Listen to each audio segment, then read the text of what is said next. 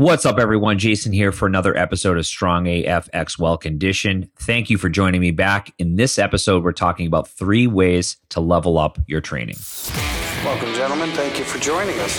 Welcome to the Strong AF X Well Conditioned Show with your host, Jason Brown, where each week Jason teaches you how to get yourself and your clients brutally strong and, of course, well conditioned.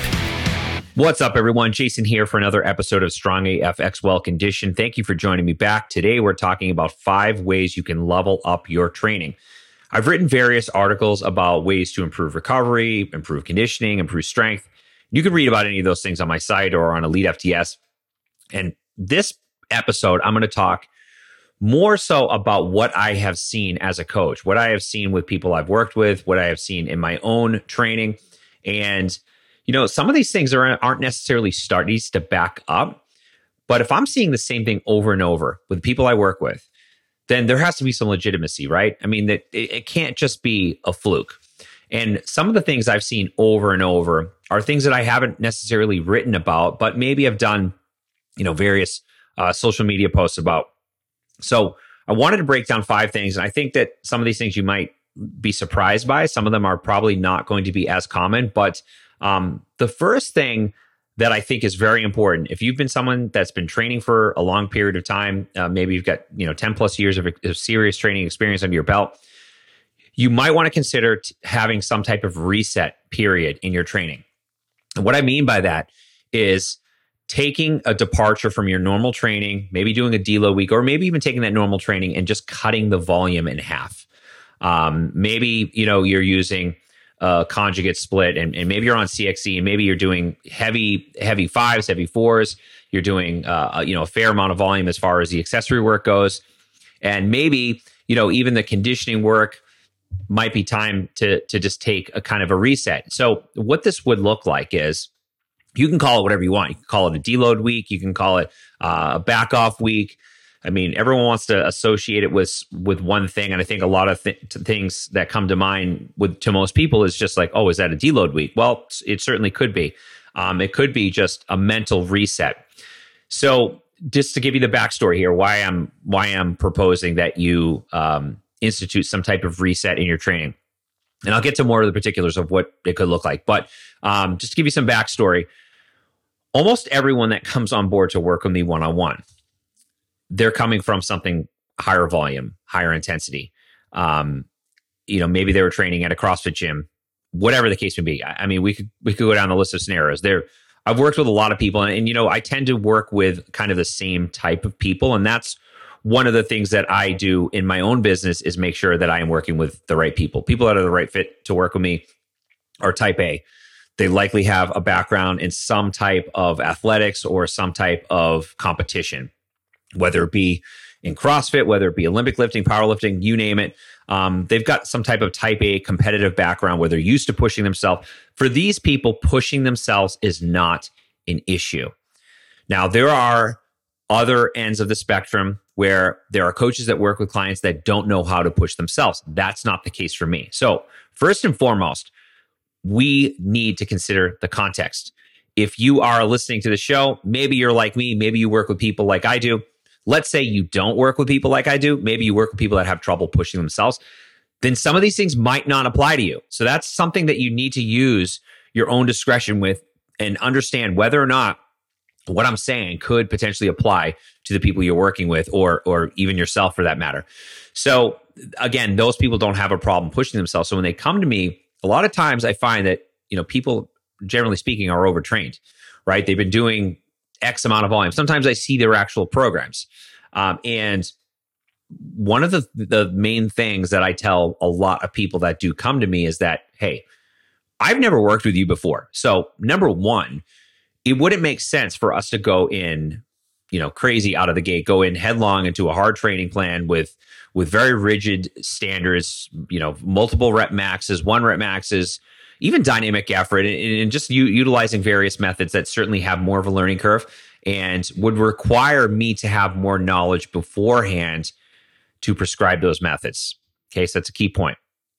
If I don't know what their experience is. If I've never seen them move, it's gonna be really hard to do that. Now, I do have some people come with me that might have been past clients, or maybe I've seen them or work with them on some level. Um, I work with people that I, I used to train in person, uh, still to this day.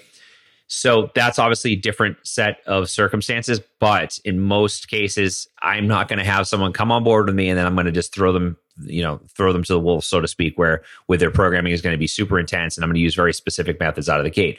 The programming is going to be more general out of the gate. Now, first, I'm going to put them through a foundational movement pattern assessment so I can see where potential limitations are and I can see how to customize their training to them based on their own uh, movement patterns.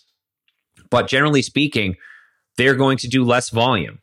You know, we we do a lot of three sets of 10. And I've talked about this various times now, how I love three sets of 10. I think it's a phenomenal rep scheme when done correctly. Um, I don't find that most people are going to need more than that out of the gate working with me. Now, usually what happens is over the course of say 12 weeks, we will, you know, again, there's a lot of different ins and outs. There are a lot of different things that we could consider, but generally speaking, there will be some variability in there in terms of ramp up, in terms of maybe utilizing different methods um, or a different training split altogether. Maybe that might present itself. But generally speaking, I will build them up slowly. A lot of times I find that the buildup is very small though. It's not it's not like going from doing 3 sets to 5 sets. It's still utilizing 3 sets but maybe we're using a heavier load. Maybe we're on the higher end of a scheme. Maybe it's eight to 10 reps. Maybe it's 10 to 12 reps. Maybe it's 12 to 15 reps, depending on the exercise. Uh, we might go on the higher level of the scheme. Now, with that said, I find that most people will come back to me. And I, I should probably have taken statistics on this because I, I wish I knew the exact number of how many people have told me this, but I almost can set my watch to the fact that most people that are overtrained and will work with me will find that within 12 weeks, they were doing a, too much work before coming to me, and B, they're getting better results now. And and what is the result? Well, the result is obviously their their performance, their body composition, but how they feel. That's a key thing. How they feel. I mean, we're always focused on on metrics as coaches. On you know, maybe they're using an InBody, they're tracking their body composition. Maybe they're they're tracking uh, their heart rate variability or just their overall metrics as far as uh, the weight room is concerned. What about how someone feels? What about their energy levels throughout the day? Uh, do they feel better? Do they feel more energetic playing with their kids? Go down the list of things. People know if they feel better. You right now listening know if you feel better. I know that when I eat certain things, I feel worse, right? It's the same thing with training. You might be doing a style of training and say, like, holy shit, I feel, I don't feel good doing this. And one of the things that I, I thought was really interesting a long time ago, um, my wife told me that she never knew that she felt like shit until after like after we sold our crossfit gym after we were not training you know on a very high level for crossfit competition. And we just you know, again really dialed back and and we're using you know more of a cxc split where we were doing a strength session we were doing a conditioning session all on separate days and considerably less volume. She said to me i i can't believe i never knew this but i just became accustomed to feeling like shit to feeling like tired, feeling sore. Soreness is another one. It's a it's a good one because a lot of people equate soreness with um, whether or not they're making gains or or just the efficacy of the training session. I had a new client that just started me last week, and he goes, "Wow, I'm really sore." And I said, you know, don't use soreness as your gauge for whether or not it was good training. You just started work with me, so you're likely going to be sore. But I actually want you to be at a place where soreness is kept at bay. You're not overly sore being overly sore can take away from what we're trying to do. So, needless to say, one thing, one strategy that you could employ is doing some type of reset where maybe you just back off the volume of your current training program. Um, and you could back off the volume for three, four, I mean, even as long as six weeks if you wanted to. Now, the programs I put out, something like CXC, is written for the masses. So I go off of what I know to be true as a coach. And a lot of things I know to be true as a coach are things that you're not going to read in peer reviewed research. There are, you know, the volume that I prescribe is is a lot lower more times than not. Um, I don't find it be it to be prudent to program six, seven sets of accessory work. You know, six sets of 10, I read in a study once was like the magic spot for hypertrophy. Someone to get someone to do six sets of lat pull downs, that's a tough ask. And I, I'm just, I'm not about that. And I always look at it from the perspective is of whether or not I would use this training program. And if I wouldn't use it, then there's a problem. So the strategy that you could employ is simply taking a reset or backing off volume. You could even back off intensity too. You might find that you get better results from this. Now, if you're if you're doing you know programming uh, DIY, you're doing it yourself, and you're you're being re- you know receptive to the signs your body is giving you, then this is something I would be highly receptive to because a lot of times it's hard for us to make that downgrade. Even for myself personally, this past year, switching from a conjugate split, which is is much more volume than the full body split I'm on, you know, it's it's hard to make that change just mentally. But when you start seeing how things play out physically, and then again, the energy level piece is, is certainly a big piece of the puzzle, then that brings more legitimacy to going in the right direction.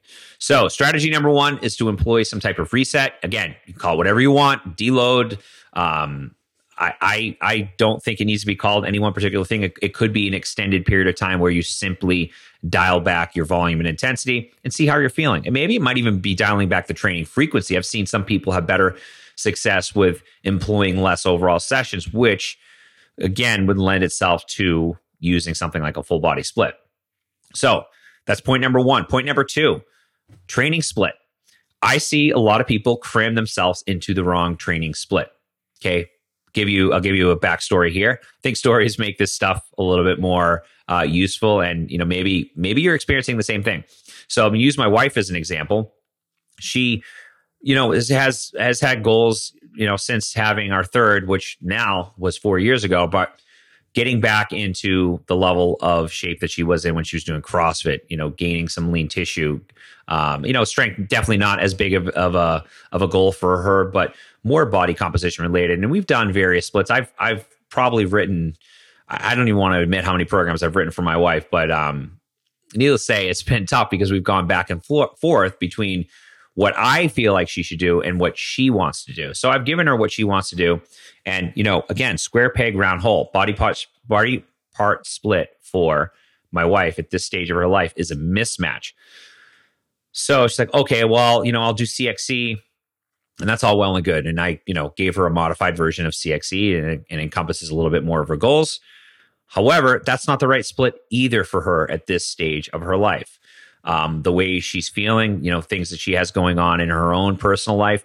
It's just not the right thing for her. I've gone back and forth. I've recommended a full body split numerous times, and she, I don't like it. I don't like how it feels. I don't like the warm up sequence. I don't like, you know, whatever. It just wasn't something that she wanted to do.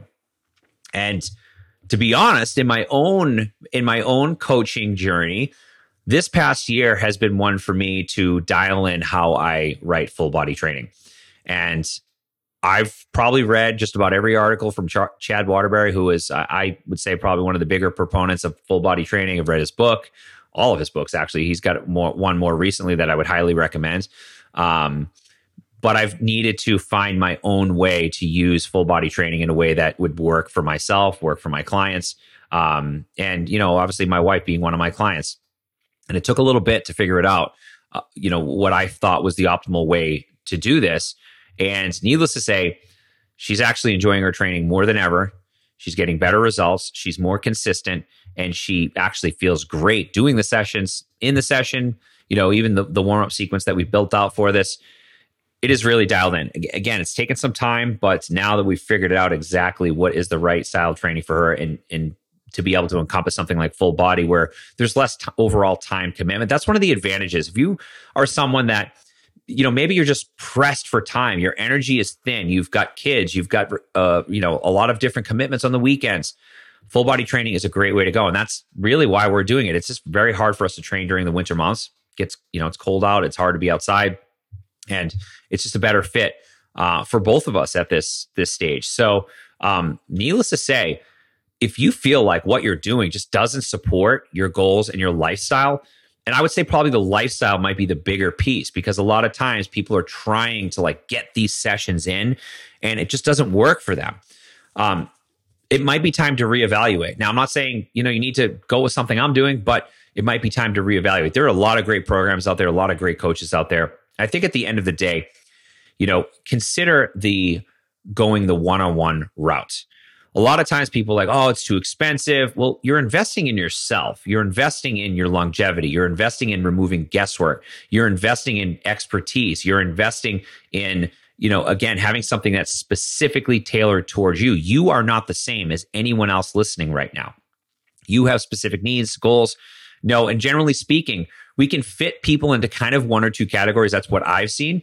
But there are so many different nuances to those categories. Um, and then you get down to things like what you have access to for equipment. And then that adds a whole new layer of things to consider.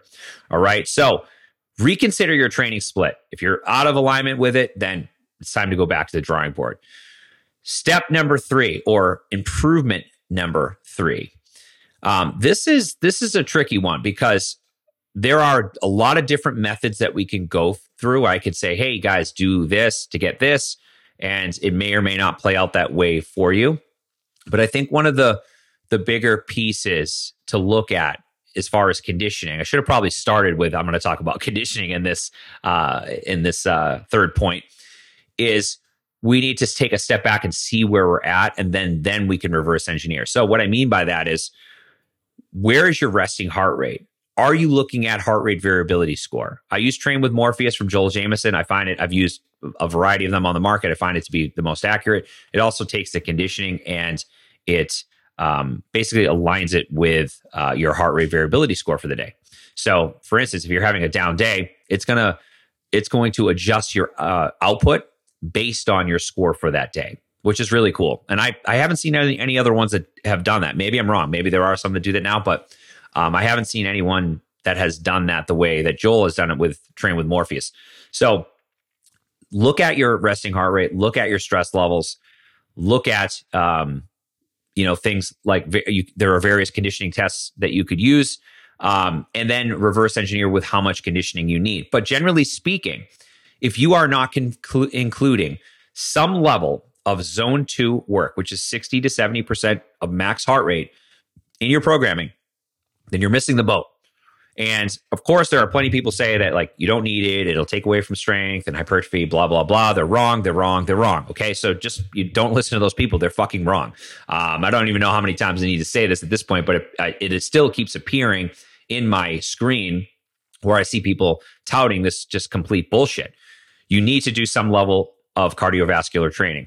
And I'm not talking about just doing body weight and kettlebells. There is a different different level of cardiac output that exists when we do cyclical work. And that's why I program cardiac output style work, which is our zone 2 cyclical work. I'll mix in some kettlebell, I'll mix in some body weight or maybe some, you know, some jump rope or whatever the case may be, just to kind of keep it interesting. But overall, if you make the crux of this session done cyclically, the cardiac output will be higher. Thus, there are better adaptations. So, point number three would be to include some level of zone two work in your program. Now, how much is up to you. And again, that lends credence to the fact that having a professional have your back is certainly going to be helpful where you can eliminate the guesswork. I can't tell you how much you need, but generally speaking, I would say at least two sessions a week. And it could be as high as you know maybe three or four sessions a week depending on your goals and what your you know uh, again the various factors are in your life okay? Point number 4 increase the volume when you need to okay? Don't feel like you always have to increase volume to get better results. All right, guys, that's it for today's show. I hope you enjoyed it, and we'll see you on the next episode. This was another episode of Strong AF X Well Conditioned Show. Tune in every Wednesday for new episodes. And be sure to subscribe on all podcast platforms.